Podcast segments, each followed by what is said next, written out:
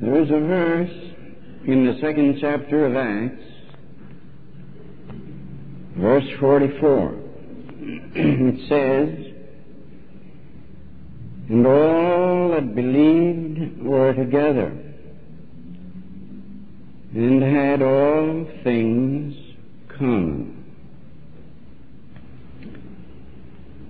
Now that's the little story of the unity of believers immediately after Pentecost. One of the dearest doctrines in the Scriptures, and one of the dearest to me personally, is the doctrine of the unity of the members of the Church of Christ.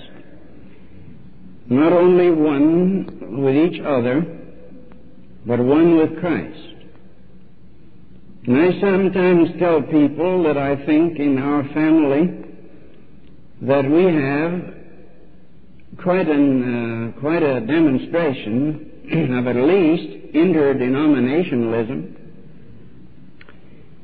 My wife grew up a Presbyterian, and I met her in the Methodist Church, and we entered then immediately after an Alliance Church. Our oldest son and his people, his family, go to a Quaker church in California. The next son attends with his family a Presbyterian church. And the next son teaches Sunday school in a Baptist church, and his people go there. Another son is affiliated with the Presbyterian church. The youngest son is a Presbyterian preacher. My daughter is taking her training and expects to go to the field as a missionary under the Christian Missionary Alliance. And I don't know what I am. That's the ecumenical movement, you know, in uh, in uh, in practice. But now I really want to preach to you to warm your hearts a bit out of this second chapter of Acts. But since we're hearing a lot about it, I thought that I would talk a little bit about the uh, ecumenical movement which is abroad. It won't be anything like a scholarly discourse, nor will it be a history of the movement, but it will only be an effort to show that there is a movement of which I believe is not of God, and then there is a unity, a universal oneness which is of God. Now, in the first place, the ecumenical is a word which you hear if you're subject to the influence of British speaking people or are yourself English, you will call it ecumenical. But ecumenical doesn't sound right to me, so I call it ecumenical, and I think that most people on the continent do. I know they do in the States, and as you know, I'm an old Yankee go home. And uh, I uh, will call it, therefore, ecumenical and so on giving it the, the soft E instead of the hard one. Now, some of you are so busy with your housework and your work generally that you pay little attention to it. But there is a movement on, and has been on for some time, to bring all the church into one, uh, one organization. Now, this ecumenical idea, of course, all the word ecumenical means is universal all over the earth. That's all it means. But it has been, of course, adapted to mean that all over the earth, wherever there are Christians, they are in one organization. Now, it doesn't mean that the whole church, if there's a council, says, there will be next Thursday, beginning in Rome, if there is an ecumenical council, it doesn't mean that all the church is there, but it means all the representatives, or that the representatives of the whole church is there. This ecumenical council is to be held in Rome next, starting next Thursday. It will take a long time to complete its work. There will be over 2,800 delegates, and they will deal with 70 different items on their agenda. And the most important one, unless I miss my, my guess, the most important one will be the one they call the unity of all Christians.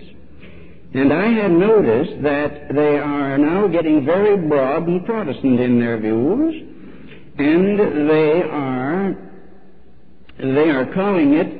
They say that uh, that they are willing to put more emphasis on Scripture. Now that, to my mind, is bait to catch suckers. To put more emphasis on Scripture, because our friends over on the papal side of the road, if uh, Scripture has it one way and the Catholic tradition has it another, Catholic tradition will win out all the time. But if they can say that they're willing to give more emphasis to the Scripture in the church in order to rule the Protestants who love the Scriptures, of course they'll do that. Now, the Protestants also, of course the ecumenical councils have been all down the centuries. That is, the councils held by the Roman Church in which there were delegates from all over the world and they settled all kinds of questions, and sometimes they didn't say the right thing. But then we have a movement among the Protestants, and uh, that movement among the Protestants has uh, has some aims. One of the aims I don't believe in at all, because I think it's already been fulfilled.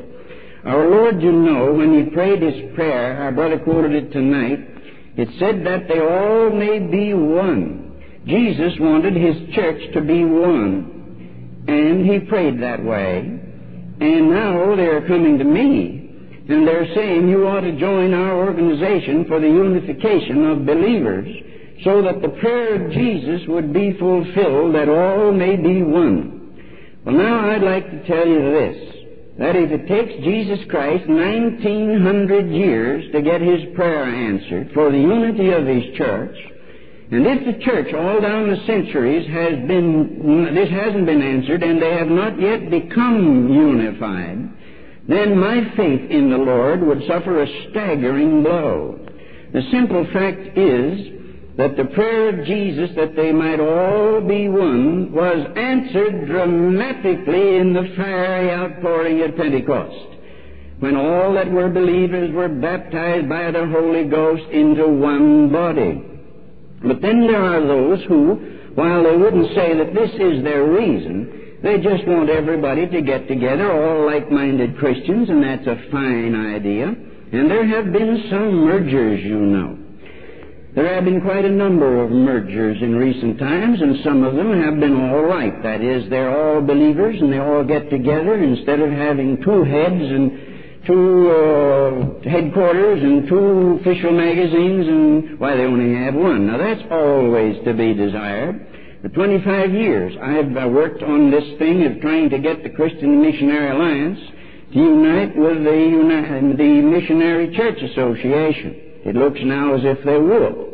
But then you could put the missionary church people and the alliance people in a sack and shake them up and you wouldn't know one from the other because we do believe the same thing. We're simply Christians and so when we would unite or merge, uh, there, would, there would be no sacrifice of any vital theology at all. Then there are others who believe that Christians ought to get together and thus fulfill the prayer of Christ, even if they had to sacrifice truth. There started in uh, Amsterdam in 1948 a great world movement called the World Council of Churches. And uh, you never heard me say anything against it. I don't make it a practice to preach sermons against things. As I've said, I'm 99% for things and 1% against. But this happens to be one of the things that I'm against. The Anglicans and the Eastern Orthodox and the Protestants and the Old Catholics got together and uh, then after that now, into the World Council, there have come denominations, or at least whole parts of denominations, until it's a vast, sprawling octopus all over the world. And now the pressure is on from many directions, especially from Rome, that smiling, rather overweight gentleman in the Vatican. Uh, is a kindly old fellow, you know. It wouldn't be bad to talk to him. I'd like to talk to him, pointing to Jesus. But uh, he, uh, he said, you know, that here I am at the end of the road and on the top of the heap. He said that after he got elected Pope. Now that was a human thing to say. There hadn't been anything human come out of the Vatican for, for at least during the, uh, the um, time that the previous Pope was in. He couldn't. He had big eyeglasses and big eyes and a sober look. But this fellow's, he's a nice old fellow. But uh, he wants us all to get together. And uh, he's saying that he thinks the union of all Christians is one thing that he wants to try to promote. And he'd love to bring it about and go down in history as the Pope that brought the Protestants back into the fold. Now, uh, one thing that we ought to remember, my dear friends, is that the unity of the Christian church in the Spirit is one thing, but the union of all Christian groups is quite another thing altogether.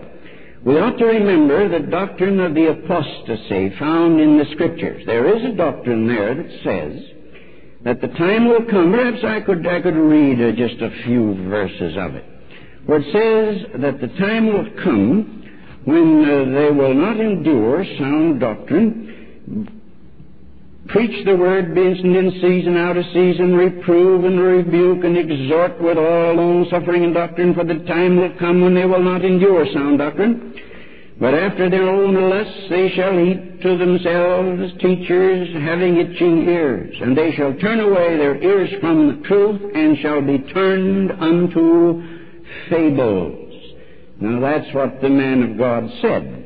And there's much else there also where it said that they were people, time would come when they, men would be lovers of their own selves and they deny the form of, having the form of godliness but denying the power thereof.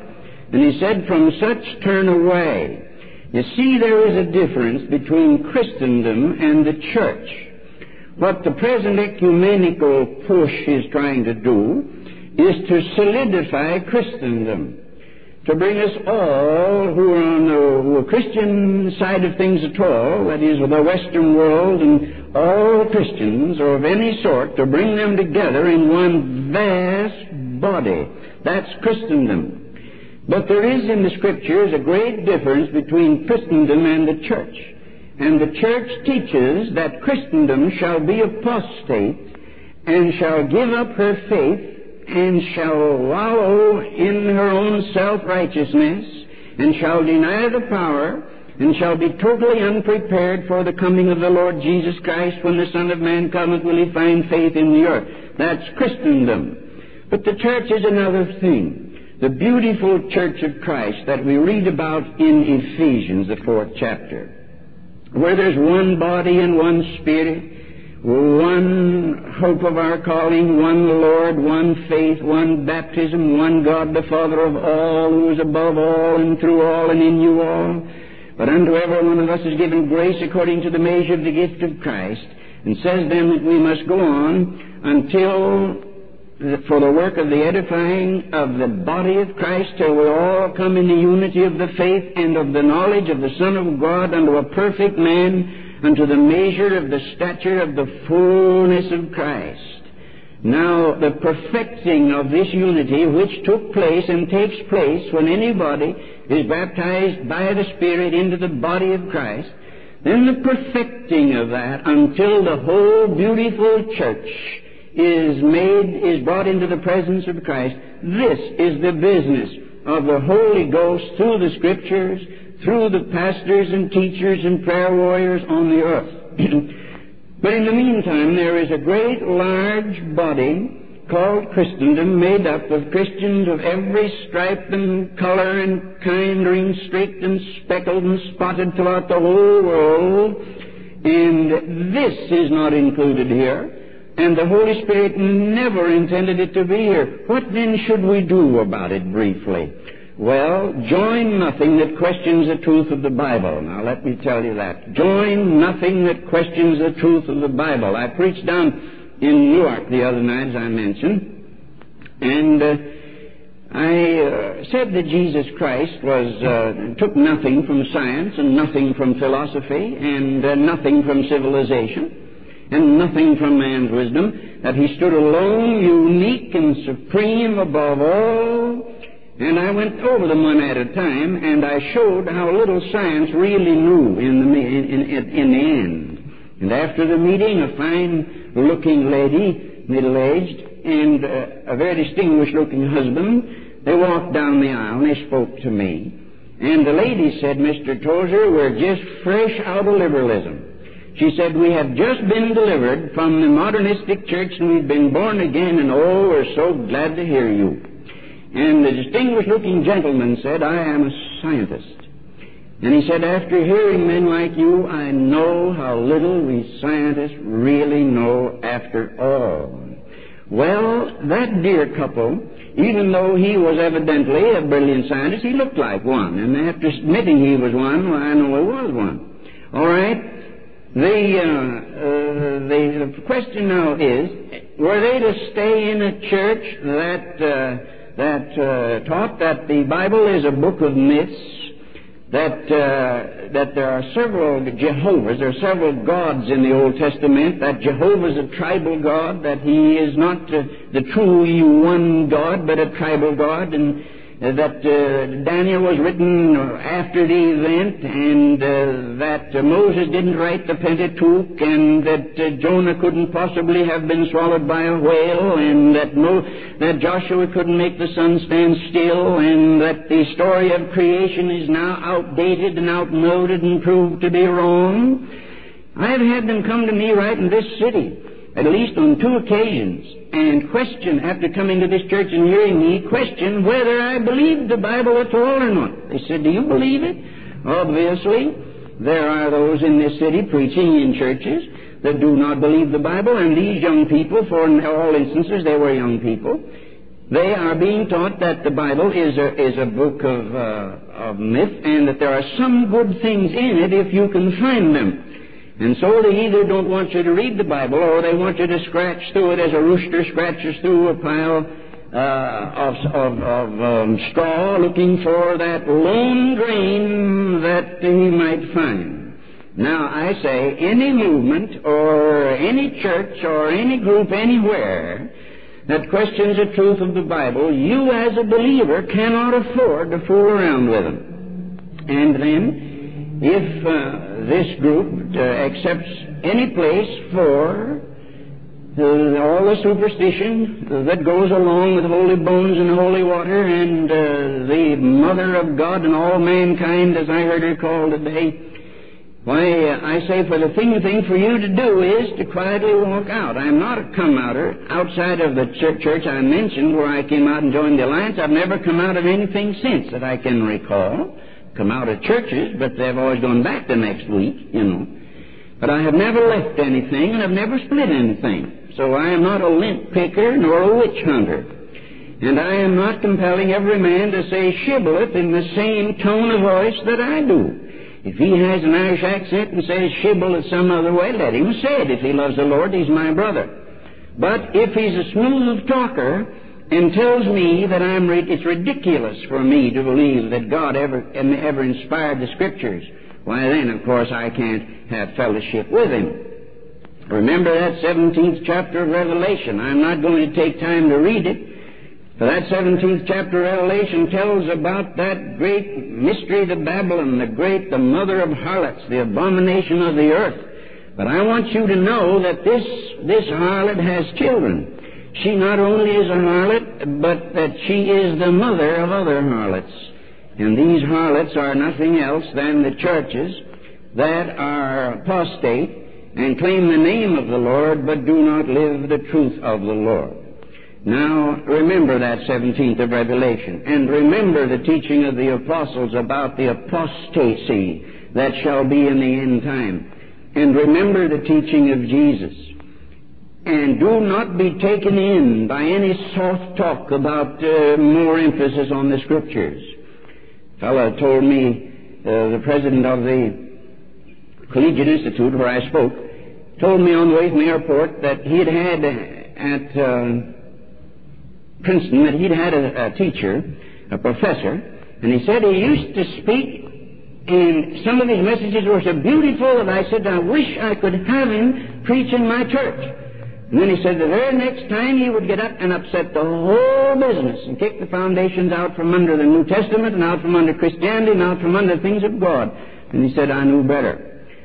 Well, therefore, I'd like to tell you this. I don't know. I'm not good enough prophet to know what direction things are going to take. I do know that I hear strange things in evangelical circles these days.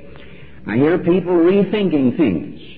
We're rethinking inspiration. We're rethinking the deity of Christ. We're rethinking sin. We're rethinking morals. And we're trying to equate it with what they call mores, or the, the habits and customs of certain cultures.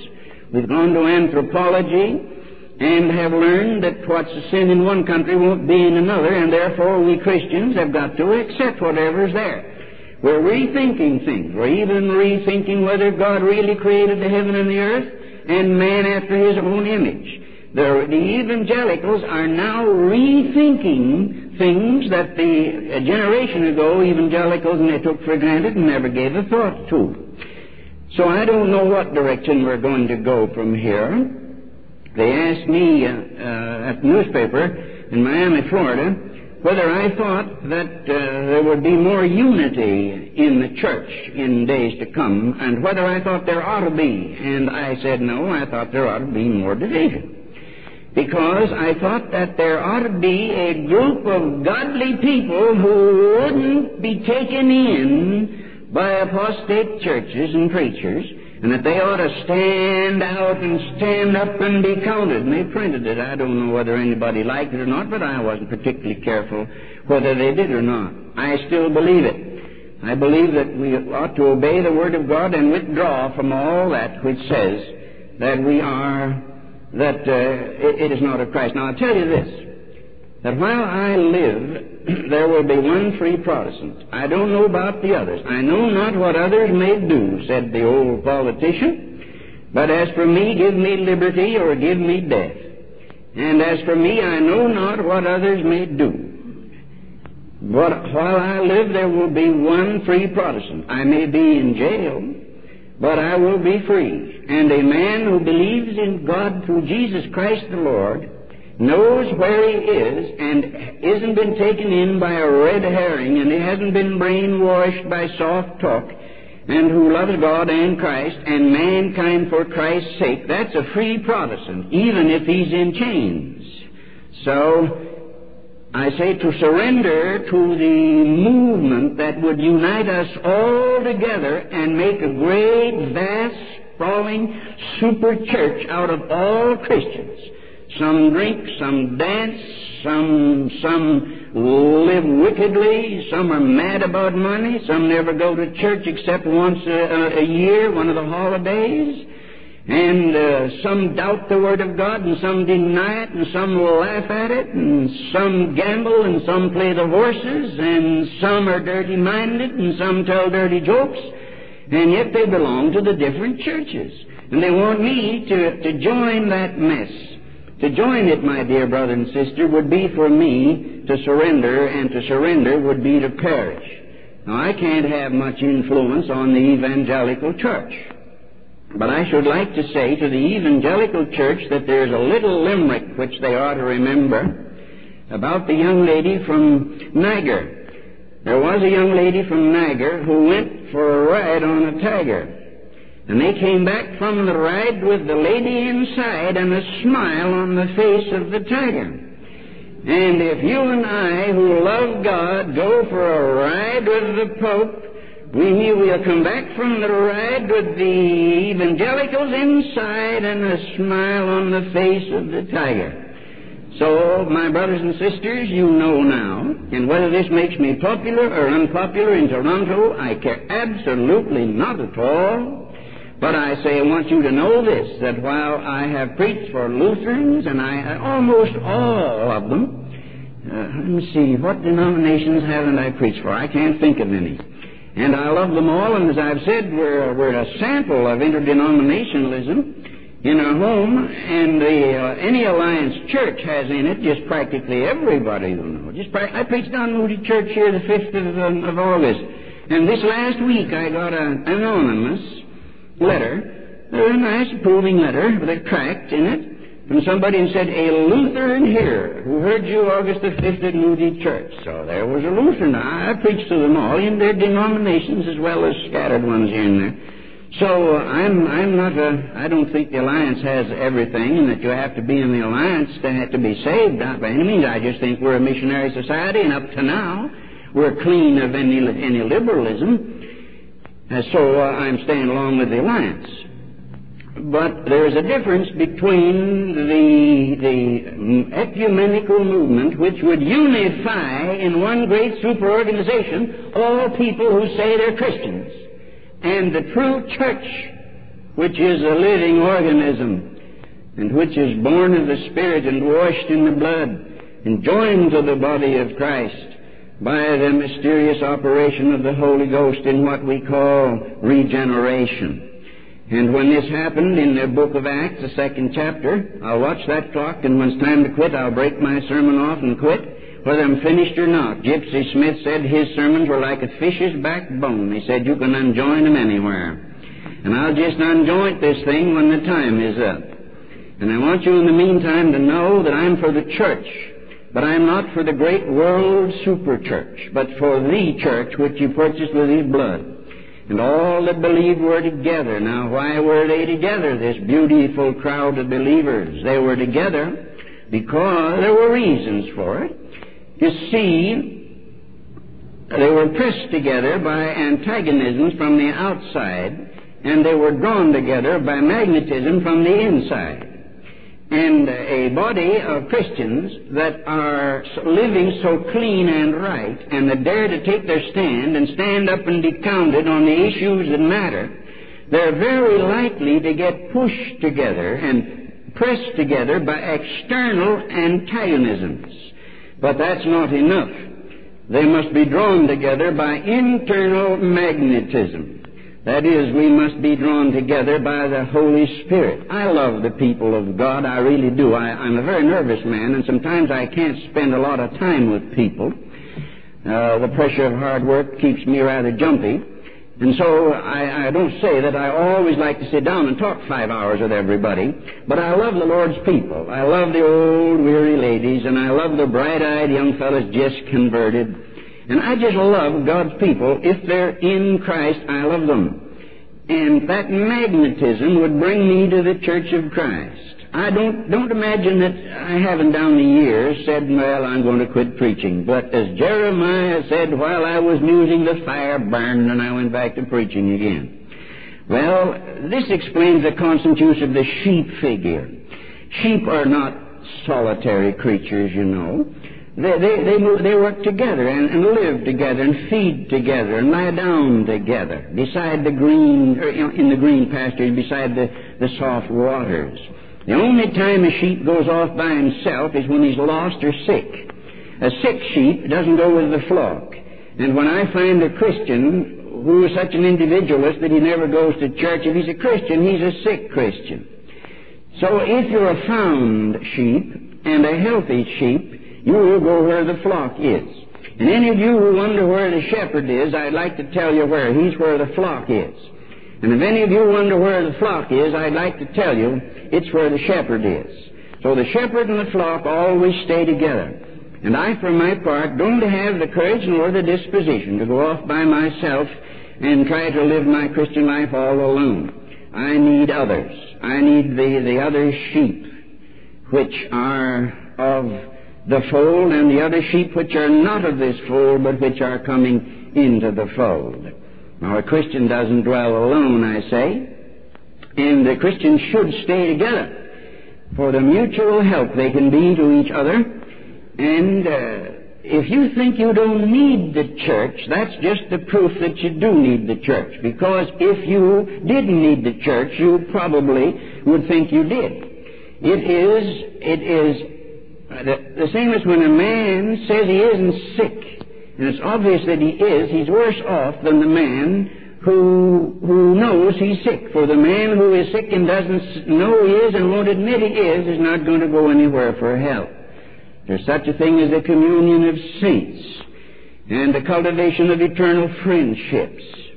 You know something that in this church right here, you can cultivate friendships that will be yours in the eternal tabernacles. You can say goodbye to people here at their graveside and meet them again with a warm, immortal handshake at the right hand of God. And know them and recognize them and know them for who they are and were. So we need each other, the communion of saints. I don't want to make so much of it. I don't want to make anything, too much of anything unless it's, possible it's not possible to make too much of Christ. But apart from preaching every time I preach about Christ, I don't want to preach every time I preach about the communion of saints. But I believe in the communion of saints nevertheless. The communion of the saints of God on the earth and the communion of the saints of God who have gone from the earth. Well, you say then you believe in spirit tapping. Can you communicate with somebody that's gone? I didn't say communicate, I said commune. There's a difference. I don't believe it's possible to communicate with the saints in heaven, but I think it's possible to have communion with them. I used a little illustration one time in a book and have never used it since, I think, but I think it's a pretty good one, so I'll use it now. I said, suppose, suppose that a man and a girl were, as they say, in love, and uh, the man had to leave her and go away and be in another province somewhere, another state. And uh, he said, now listen, uh, we'll be a long, long way apart, but I'll tell you what you do.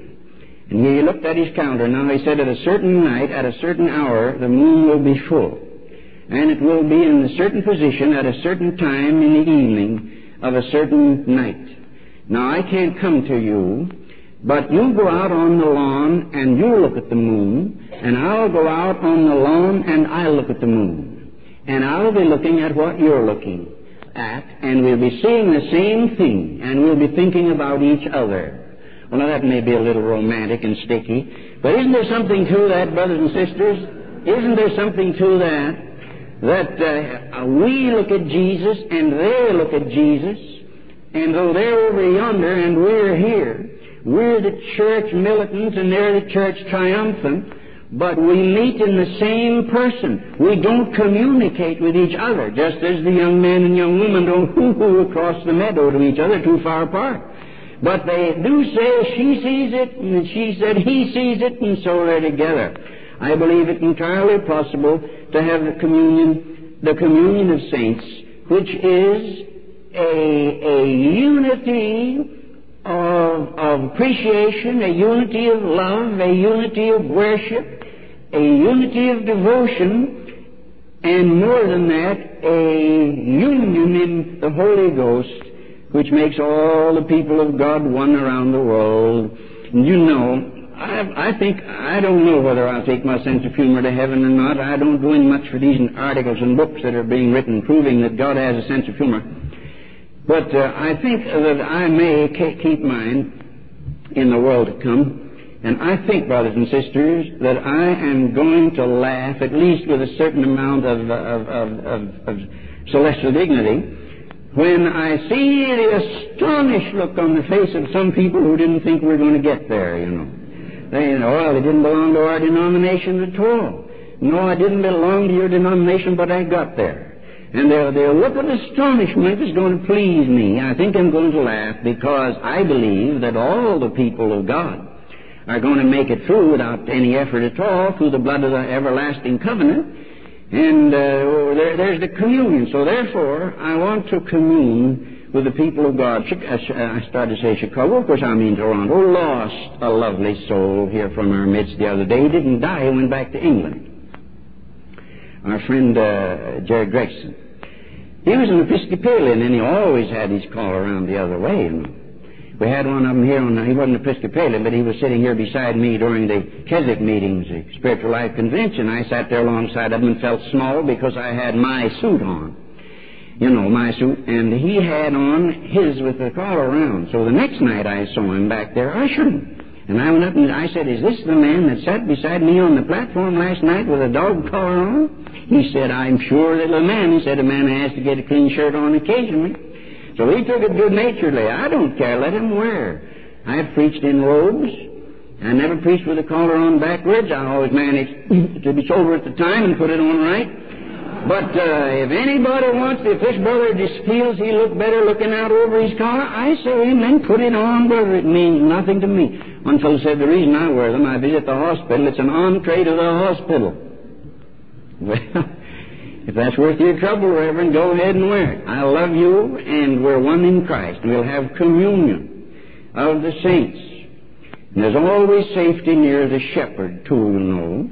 It can be suicide for a sheep to stray from the, from the shepherd. So if you stay close by the shepherd and all the rest of the sheep stay close by the shepherd, you'll not only be near to the shepherd, but you'll be near to each other. Isn't that reasonable? As you crowd in, you get near to each other.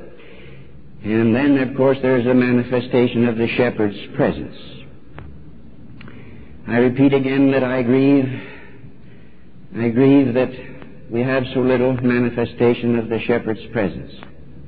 We talk about his being here, but we don't sense that he's here.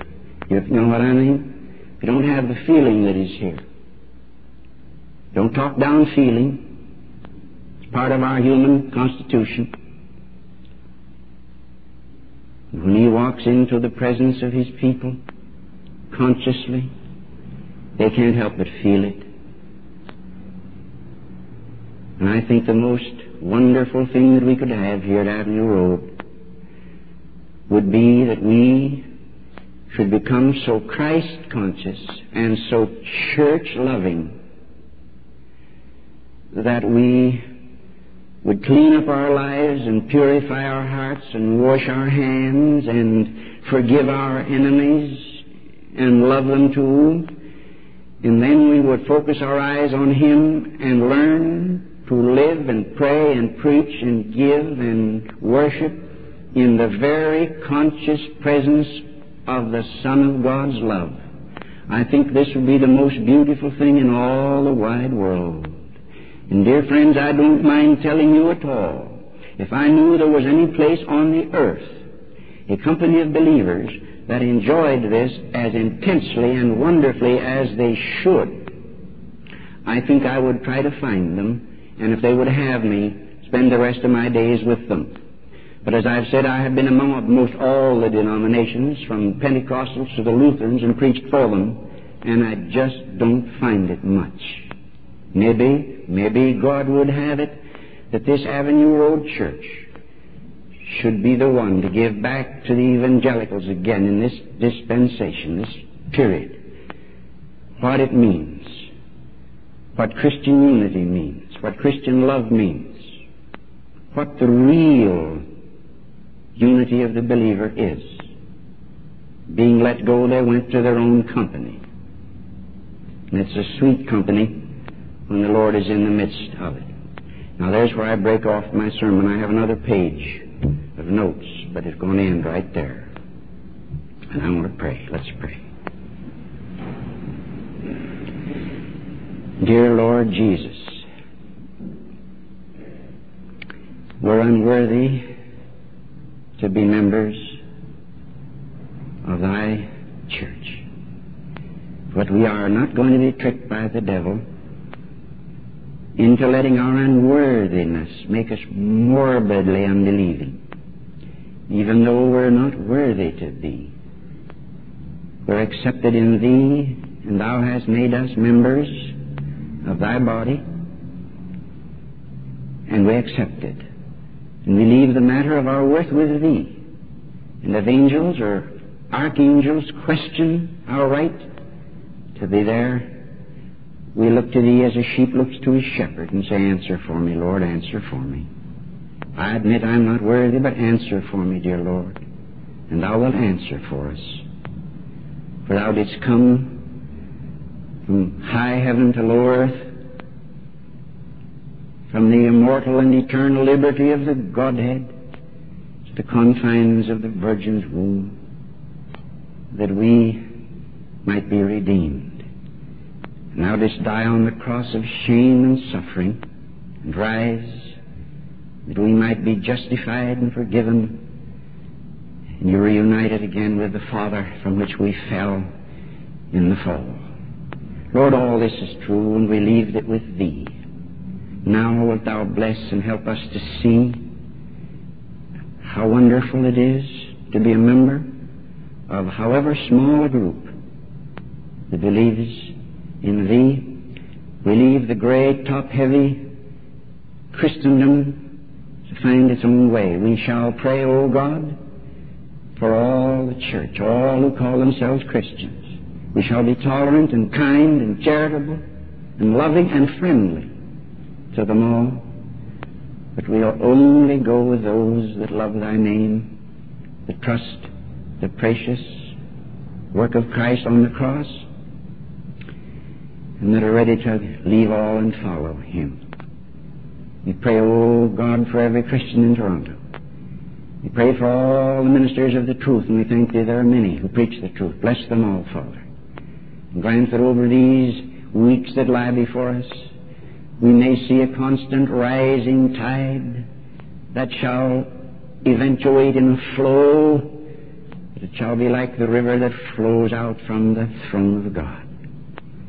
And all this we ask in Christ's name. Amen. Amen.